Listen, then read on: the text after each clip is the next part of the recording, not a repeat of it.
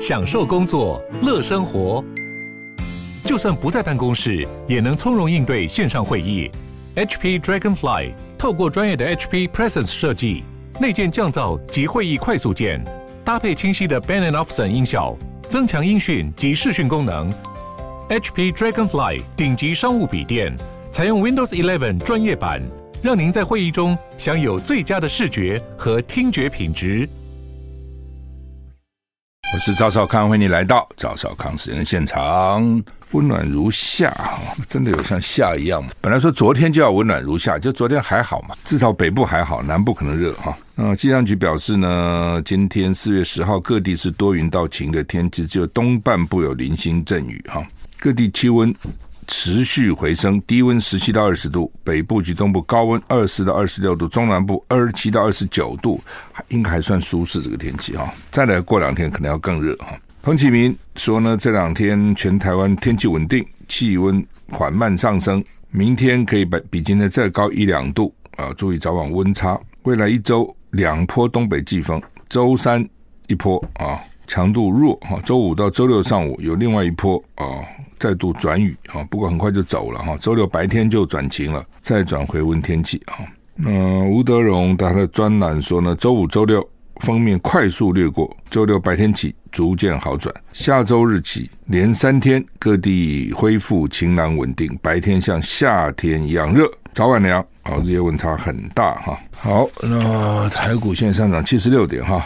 法国总统马克宏结束访问中国大陆行程，在总统专机上接受欧洲政治新闻网站 Political 访问，表示呢，欧洲要避免因为台湾问题被卷入美中冲突之中，并强调欧洲战略自主不应该跟随美国，欧洲应该减少对美国的依赖。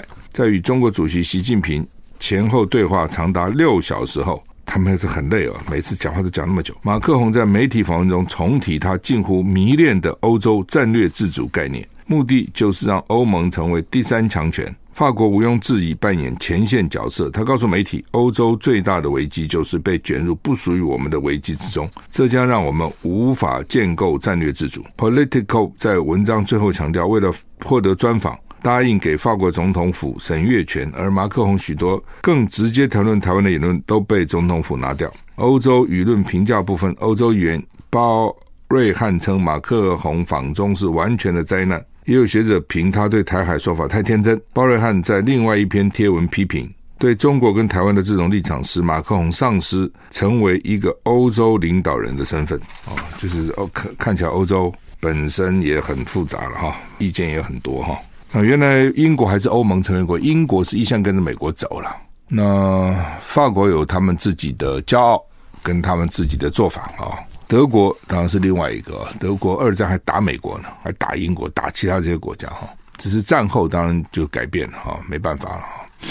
美国还有德国在德国还驻军嘛哈。那以俄乌战争来看，在乌克兰旁边这些国家都很同情乌克兰，因为有点唇亡齿寒之感。那波兰啊、波罗的海、立陶宛啊，哦，这些国家啊，像捷克啊等等哈，那远一点的啊，可能就有不同的想法。法国啊，可能就觉得赶快结束吧。德国也觉得我不堪其扰啊，武器都给你那么多了，我自己都不够了啊。而且这些国家经济很重要哈，那能源一直涨，粮食一直涨哦，等等，也很头痛。而且这个战争要打多久嘛，就希望赶快啊。那美国又不同啊，因为战场离他很。更远了，在欧洲打不在美洲打哦，所以呢，能够把俄罗斯给他拖垮也很好，所以这是这些国家各有各自的想法啊。那对于台海，其实同样啊，你自己想想看，台海离欧洲多远啊，对不对？美国是有利益的，因为美国在南韩、在日本、在菲律宾，美国都有很大的利益的。那所以台湾对美国是重要的，但对欧洲就没有那么重要。哦，那对欧洲来讲，他们认为跟中国大陆做生意很重要，所以整个观念是不一样的，价值也不一样的啊。那另外，欧洲其实是很怕美国，那否则干嘛组成欧盟呢？你自己想，之前为什么要组成什么欧洲共同市场啊？最早在六零年代的时候呢，二战结束一段时间以后，欧洲就觉得不行了，这样搞下去嘛，美国越来越大，我们很惨了。而且欧洲那么多小国，文化又不太一样，很多语言也不一样，可能被各个击破。那欧洲一定要团结起来，联合起来。而且基本上大部分的欧洲人是看不起美国的。你像德国啊、法国啊、英国是看得起美国，不会看得起的哦，因为欧洲它的文化底蕴比较深，比较复杂了。美国很单纯的，很多人就讲嘛，所以你在看人，在美国只要有钱，你就获得获得尊重，在欧洲不见得的。你有钱，你可能是暴发户，你可能这家族根本没有什么文化的根根底等等哈，人家看不起你的哦，至少不会像美国那么看重。美国就一个标准，有没有钱？所以这两个美国跟欧洲其实其实有蛮大差别了哈。所以我那个时候在美国公司做事嘛哈，那因为我是工一路都是念工程，所以老美就认为呃就是那个我的老板就认为说你应该去受一些管理的训练。好，那这下惨了。欧洲跟美国总公司是美国，总经理总裁是美国人，但是呢副总裁是德国人，管美国以外的哦。那老美就认为我应该到美国去。欧洲就认为我应该到欧洲去，然后彼此把对方都骂得一文不值。最后还是美国赢了啊！后来我到纽约去，但是呢，欧洲人讲就是老美根本不尊重我们这个多元文化嘛。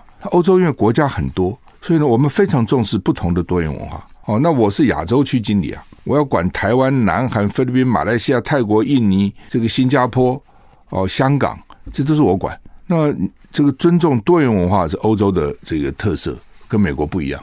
所以他们两个其实差蛮远的了哈。好，那么马克宏谈台海，所以欧洲也有不同意见嘛啊。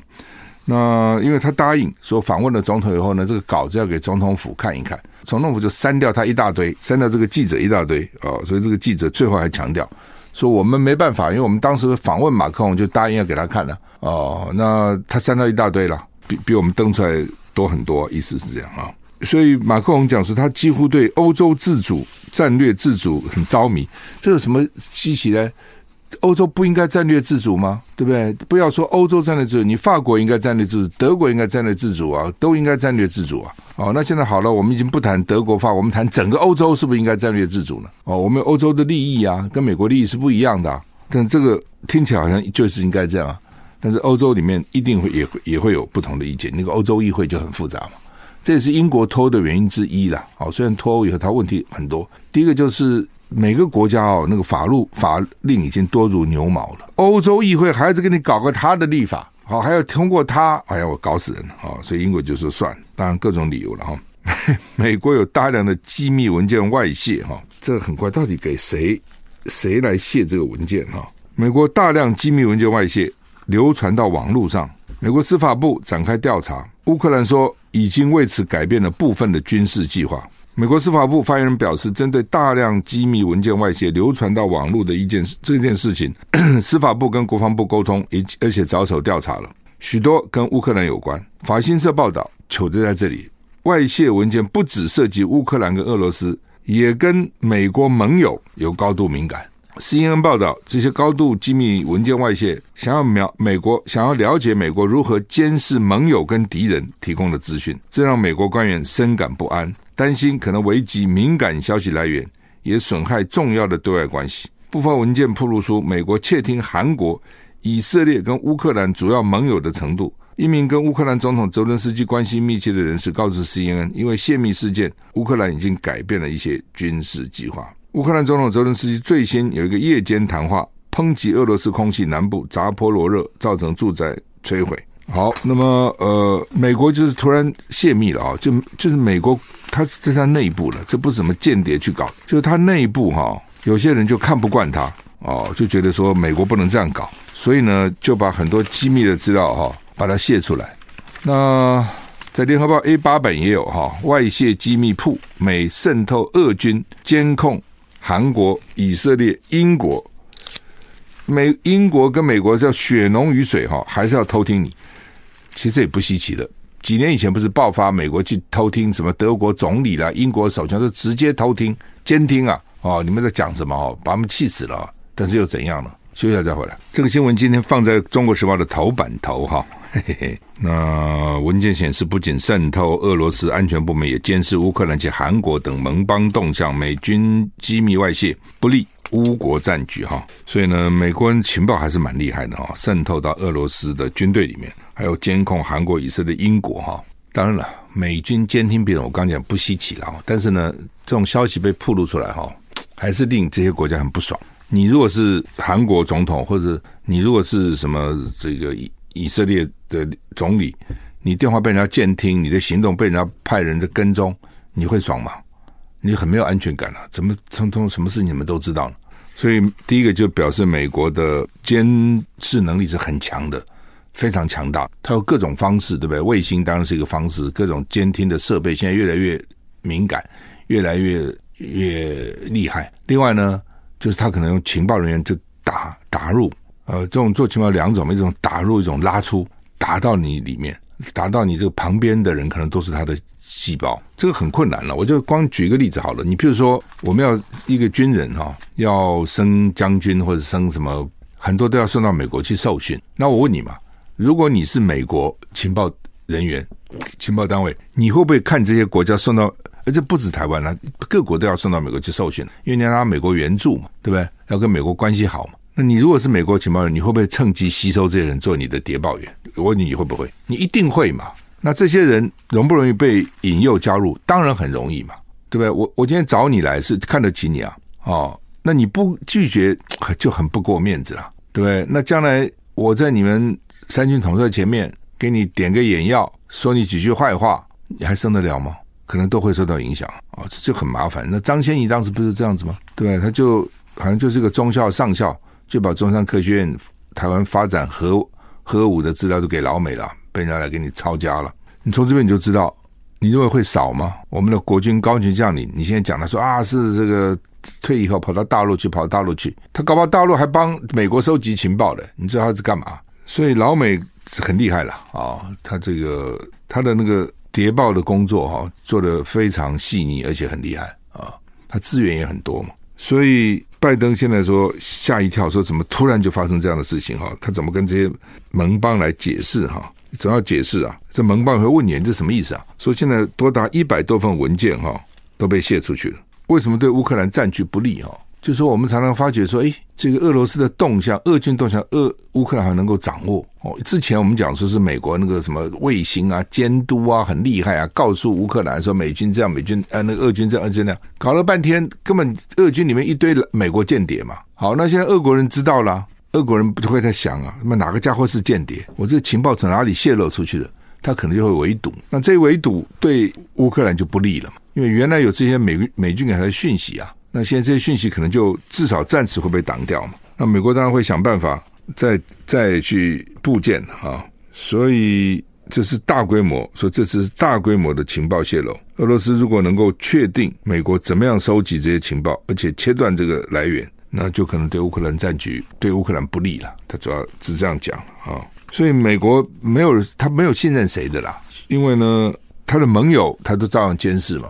他通通监视哦，没有说因为你是我的好朋友，我就不监视你，通通监视啊。所以各国对美国也，哎，朋友之间叫互相信任嘛。那么你天天监视我，那你什么意思啊？你不要说别的，你说那种男女朋友或是夫妻之间，如果一个知道说一另外一个天天在监视他，那拍着征信社跟踪他，在他手机上装一个什么追踪软体，在他汽车上装一个追踪软体，我才不相信这个夫妻情感会好哦。就像说我跟你讲话，你把我给录音下来。下次我跟你讲，我就会很小心了嘛。这不他都给你录音了，被哪天讲出一句话被你威胁哦，就这就所谓信任感就没了。人家讲无话不谈，现在就不可能无话不谈。好，所以这个美国把这个重要机密外泄，那谁泄的了？美国当然在查，他一定会查嘛。到底是谁把这资料泄掉？那这个泄的人为什么要泄？哦，而且这不是俄罗斯啊，不是外国，是你美国自己泄。美国里面常常有这样的人，像 Snowden 那个时候，你记得吗？就是啊，因为他美国里面他很多的，你自己想嘛，骇客一种可能是骇客骇进去的，一种是本身就是做这些工作的，因为你这要有资讯专家嘛。哦，现在资讯专家倒是年轻小鬼很多嘛，很厉害啊。对，他就觉得说你美国是太不道德了，这些人可能又蛮有正义感的，说你这样搞哦，我们看很多美国那种拍出来的影集啊、影片也是，对不对？哇，这觉得说你美国这样子监视美国人民。对美国国内这样大搞这些监视活动，火大就给你公开，就变成这样子。我想这个情况大概也是这样。哦，就前阵不是抓了一个古巴间谍，他他没拿钱呢，他就是看不惯以色列攻击叙利亚军事目标，主要是报复戈兰高地被轰炸。以色列军方证实已经对叙利亚军事目标发动攻击，回应叙利亚发射六枚火箭，哦，有一部分落在以色列占领的戈兰高地。哈，嗯，实验说叙叙利亚发射多枚火箭，所以以色列就报复，对他的军事目标实施攻击哈。呃，叙利亚发了六枚火箭，三枚进入以色列领口领土，那另外三枚跑哪里去了？一枚落在戈兰高地哈。真主党发表声明，表示与巴勒斯坦组织人呃组织哈马斯在黎巴嫩贝鲁特见面。贝鲁特啊，黎巴嫩这原来是很漂亮的地方，好像有那种中东的巴黎之称。很多年前我就想去，就是一直有打战争，一直战魂，怎么去呢？哦，就没办法去哈。胆大的当然也去了哈，但是一般旅行社就算了算了，不太给你敢给你安排，很可惜哈。我常常在想，很多地方，哎，能去的时候啊，还是尽量去吧。你真的不知道哪一天就打起仗来了，都不要以为不可能，可能啊？为什么不可能？你想，俄罗斯跟乌克兰会打起仗来吗？对？是乌克兰现在不能去了。俄罗斯虽然打人家，但是好像大家也觉得这时候还最好避去吧，不要去了哦。谁知道哪一天乌克兰发两颗飞弹到莫斯科，谁知道不会呢？所以很多地方以前可以去的，后来就算了，就不容易去了，就这个道理啊。一个沙乌地沙乌地阿拉伯代表团今天在也门首都沙那。跟伊朗支持者什叶派激进团体青年运动叛军针对可能的新停火协议展开协商。利雅得正寻求摆脱也门的内战啊！一个月以前，中国斡旋沙乌地阿拉伯跟伊朗重建关系出人意表，这是宿敌，也为终结也门冲突带来希望。也门这个冲突造成好几十万人丧生，联合国说它是举世全世界最严重的人道危机。如果也门能够达成永久停火协定，将树立中东迈向稳定的一大里程碑。就大家觉得说，哇，阿拉伯跟伊朗都能够和，那其他地方怎么能怎么不能和呢？好，那么今天凌晨发发生台湾发生四个小区有感地震哈，一点三十五分，花莲县万荣乡三点九级，呃，瑞士规模了三点九。两点二十六分，台东池上哇，池上瑞士规模三点五。两点四十五分，宜兰外海。芮氏规模四点八，三点十一分，新北三峡三点四，震度只有七点九公里哦，造成新北市三峡桃园市最大震度有二级哈。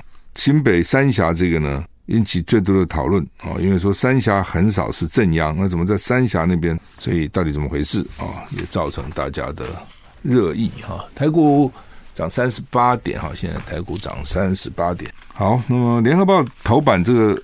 蛮特别的啊，是说捐血样本报各自争议哈，那什么意思哈？就是你还记得当时啊，这个彰化要民众捐血，没有告呃，这个当时彰化哈，三年前彰化卫生局跟台大合作推动万人血清调查，那个事先还问还知道啊，告诉民众说我是要做什么都讲了，结果呢被卫福部移送调查哦。反正就各种谴责啊、处分啊等等，记得吗？那时候主要为什么要做血清，就是看到底你有没有抗体嘛，就你到底得了这个新冠肺炎没有了哦，因为你真的不知道哎，到底得不得哦？有的人可能觉得自己没得，但搞不好已经得过了，你不知道啊，不是说每个人都会发病哦，所以就要看到底。另外就打，比如打过疫苗，打了疫苗以后到底还有没有抗体呢？身体还有没有效？还没有效，能不能抵抗？这个都要用血清才知道，哈，血清调查。那彰化的时候做，本来是件好事嘛，结果就被骂了个臭头啊，被批评啊等等啊。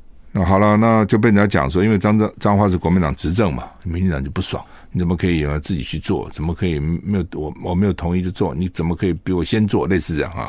因为本来那个时候就是你要开放不开放，其实跟这个都有关系。有多少人得过病，多少人有抗体？这种所谓群体免疫，你就可以知道你政府大概采取哪些措施比较合乎科学、合乎这个防疫啊？统统不做，哎，他现在要做了啊！今年二月宣布，他要叫血液基金会做。本来啦，血液基金会是说呢，他们原来打算呢是要在捐血之前先问的啦。哦，但是他说这样子的话哈，会造成第一线人员工作负担。哦，因为你要不要我你要捐血，对吧？我就给你捐呐。那他问说，哎。你要不要让我们做这个血清调查？调查什么？调查你染疫过没有啊？哦，调查你现在有没有抗体啊？有些人可能愿意啊，你是你到医院就是还要付钱，但有些人可能就觉得不要啊，对不对？你 好像我的隐私被你看去，我染过疫没有？很多人不愿意讲哦，或等等哈。那后来他们就决定不事先问，他们是这样每个都要问哈，浪费时间，而且呢会造成第一线人员的负担。比如我就是给你抽血，我不管那么多问题嘛。对，当然抽血不是谁去都给你抽。他现在有个规定，比如几岁哦，然后呢去过哪些国家哦，然后有有没有贫血，有没有肝炎，有时还有检查了，所以要捐个血其实蛮麻烦哦。很多人就很气啊，就是我要去捐血，这个还啰里啰嗦啊一堆事情，然后呢这个还不能捐，很多人就还不能捐，所以就生气。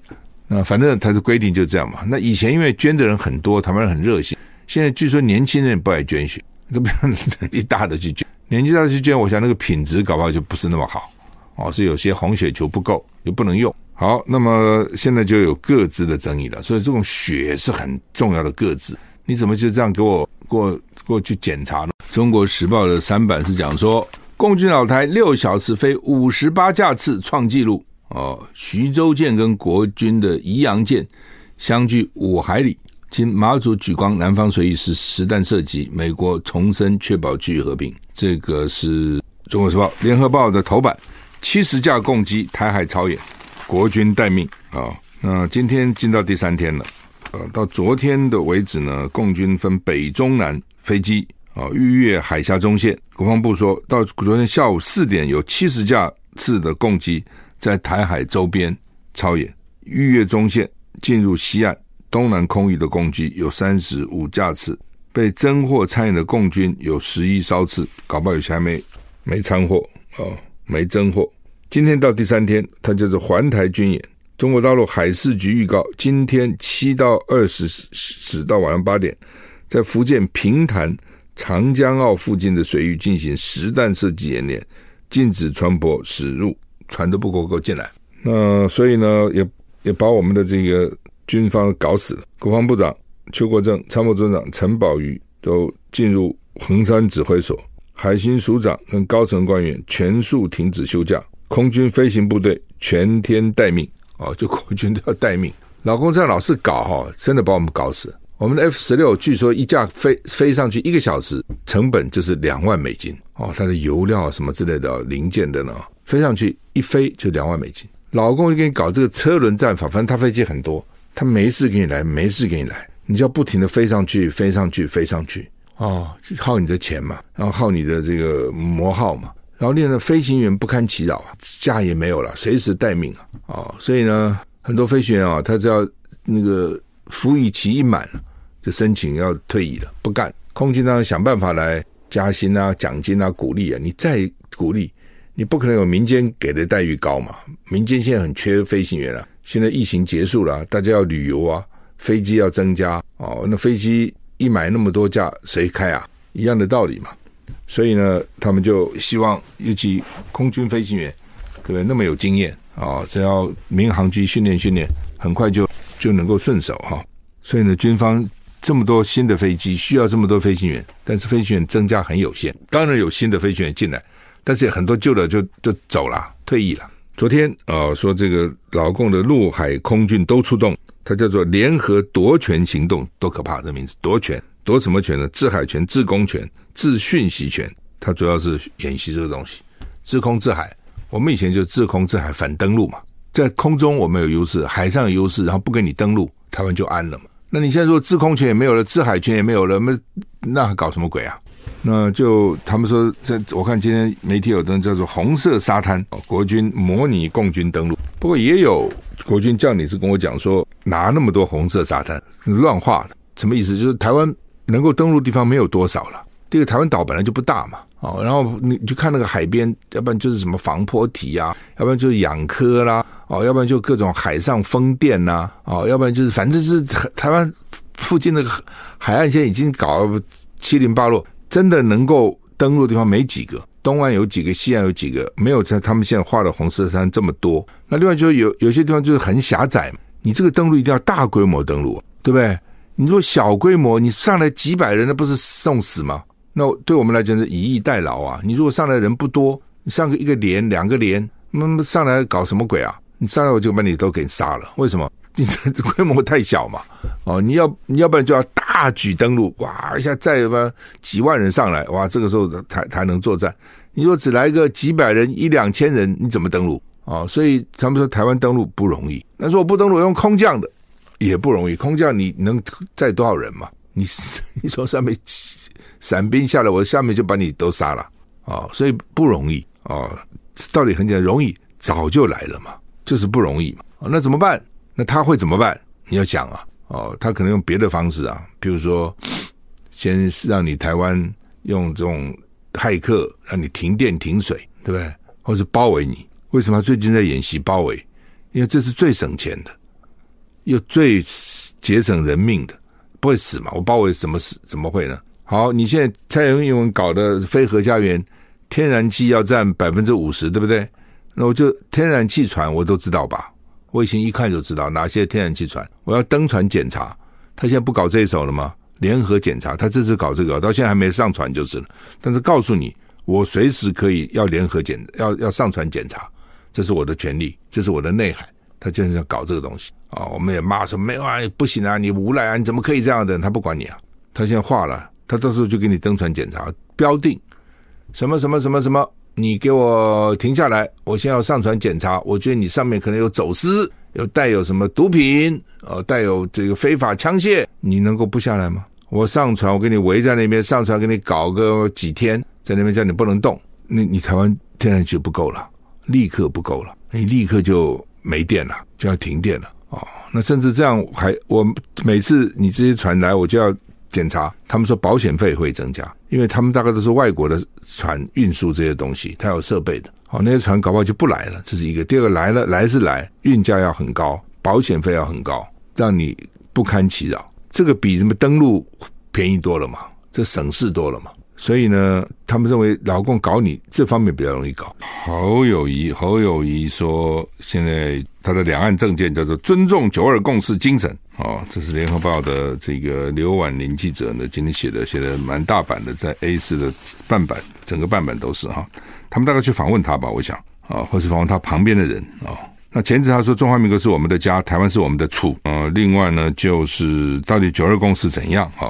因为九二共识，说实话哈，是你问我，我是觉得蛮有创意。这四个字当时没有，是后来苏起加进去。但是当时就说，两岸各以口头表述一个中国的含义，世界只有一个中国，两边都承认。但什么叫一个中国？两边各以口头表述，我们不写下来，那写下来就严重了。嘴巴讲，你说你的，我说我的，这就是九二共识。哦，之后两岸之所以能够谈那一大堆，就是因为有这样的基础，这没有什么不好嘛？这有什么不对呢？对不对？我，我是不是中华民国？是啊，为什么我就不是中国人？就他是中国人，我就不是中国人了？这不是很奇怪吗？那你说好吧，就是不要说本省哈，本省因为来这边时间比较久，两百多三百年，外省哈来这边七十年。那你说我爸爸是中国人，他是大陆来的，他是中国人，他一定说他是中国人，我就突然变成不是中国人，这不很奇怪吗？那你是什么意思？为什么一定要我说我不是中国人？那我不能又是中国人又是台湾人吗？你比如说老美，你你哪里来？From New York，New Yorker。纽约客，那你说他不是美国人吗？他是美国人呐、哦，那当然，台湾气的就是说，你不应该是中共的中华人民共和国人。我没有说我是中华人民共和国人，我是中华民国的国民，不是吗？你不是中华民国的总统，你不是吗？所以这有什么冲突的呢？我不觉得这有什么冲突啊。但是呢，一方面是因为台独的意识、本土的意识，加上民进党政府在这边鼓吹啊等等搞，所以变成好像。这个就台就台湾人就跟中国人是有冲突的，这两个有什么冲突呢？其实并没有冲突啊。那但是呢，就好像后来就变成，因为主要因为国民党选输了嘛，总统选输了，就好像变成九二共识，变成人人喊打哦，好像是因为九二共识害害总统选输，哪是因为九二共识害总统选输呢？当不是嘛。所以呢，好像就变成九二共识落伍了，因为国民党年轻里面的年轻这些朋友们呢，就觉得啊，我们要一个新的，好，新的很好。拿个新的论述出来吗？没有，没有人想得出来怎么讲啊！因为任何的台湾的两岸的政策都要台湾、北京、华盛顿三方面都不反对才可以。你要拿个三方都不反对的拿个出来啊！你到现在拿不出来啊！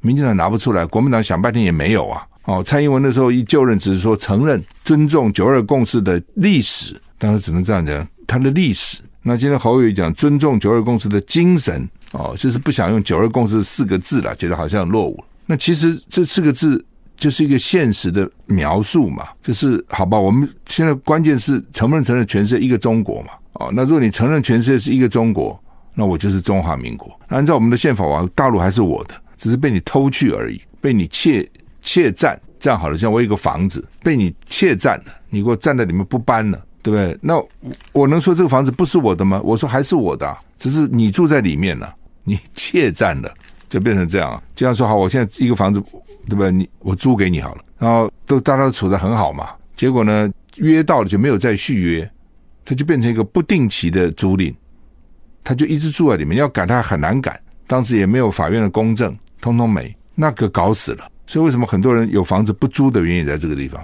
所以他们现在说要什么空屋税什么？因为我我干嘛要租呢？对吧？我这房子我可能花了好几百万装潢，那个房客来他不当回事嘛，因为不是他的嘛，他给你破坏啊，什么都乱搞一通。然后呢，这个甚至甚至呢还不搬，房租也不交，你又没公证，要赶他还很难，因为法律上基本比较同情弱者。你是房东，你有钱，他房客他比较没钱，我要同意。同情他，那就住下去。那说好吧，你就住吧。那你能说这个房子变成你的了吗？不行嘛，还是我的嘛。只是你现在占据在那边住，就有点这样的概念，不完全一样了。就是大陆本来是我的，你中共啊，你叛乱啊，你把我赶走了，乞丐赶庙工，我还说还是我的，只是你现在我没办法你而已啊。哦，就这样的一个概念了。所以，但是呢，民进党就不承认嘛。就说你这个是自说自话啦，哦，是是这个大家听不懂啦，哦，全世界都承认中国是他的，怎么就是你说中国是你的呢？哦，类似这样啊，反正就是吵来吵去，吵来吵去，这个吵不完，吵要讲让大家明白，真的是不容易了，哦，因为实际上就是他的嘛，你怎么说你的？你要怎样？你要反攻大陆吗？哦，很很难嘛，但是那又怎么办呢？因为你今天说好，那民进党现在想讲的两岸互不隶属，中华民国跟中华人民共和国互不隶属。老公又不肯给你讲不分不互不，老老公说你这是两个中国，两个中国就要打你。老公说两个中国跟台独不是一样吗？台独是你台湾独立出去嘛？那对老公来讲，他说我就变成数典忘祖，然后呢，对不起祖宗，把国土怎么割跑跑掉了？那你现在变成两个中国，不是一样的意思吗？所以老公说不行啊，他反对一中一台，反对这个两个一中一台就是台独嘛，两个中国就是他反对的。好，那他既然他反对。那如果你也可以说我管你反对，你要打就来打，但你又不能又又不愿意打啊，你要和平啊，要避战啊，所以你又不不不敢讲说我我我是两个中国，他最多讲到中华民国跟中华人民共和国互不隶属，但他他从来没讲他是两个中国哦，因为老公这是犯了老公的忌，那他很大嘛，他在旁边他就是大嘛，那他大那怎么办呢？那你要你要拔拔拔他的须吗？哦，那他刚好可以讲，就说好，那就是一个中国吧。哦，但是呢，你是我的，有点阿 Q 啦。哦，明天说话我就承认阿 Q 嘛，阿 Q 又怎样呢？阿 Q 要活下去啊，阿 Q 要赚你的钱呐、阿 Q 要交流啊，阿 Q 要和平啊，阿 Q 要不打仗啊，那我就是阿 Q 嘛，而是怎样？那他也就算了，对不对？你你说他是你的，他也不跟你争了，随便你讲，反正是我的，你讲你 你讲你讲还是我的啊，就变成这样啊，所以很麻烦了。这两岸这个政策啊。国民党不容易，国民党能讲清楚，没几个人能够像我这样讲清楚的，几乎没有人。哦，扯来扯去，讲来讲去，讲的大家听不懂，越讲越混，越讲越混，就被人家笑说这个不合时宜啦，自说自话啦，自以为是不是还反正就是就笑你嘛，就是这样。那对于那种匹夫匹妇一般的民众来讲，的确啊，他听不懂你在讲什么。怎么大陆是你的呢？怎么会是你的呢？那那么强大，对不对？他怎么是你的呢？你要个新的论述啊。好了，他弄不出个新的论述，我就讲，你真的能弄出新的论述也很好嘛，哦，但是他又弄不出来，然后又不愿意用九二共识，哦，然后就变成这样子，好吧，我们时间到了，谢谢你的收听。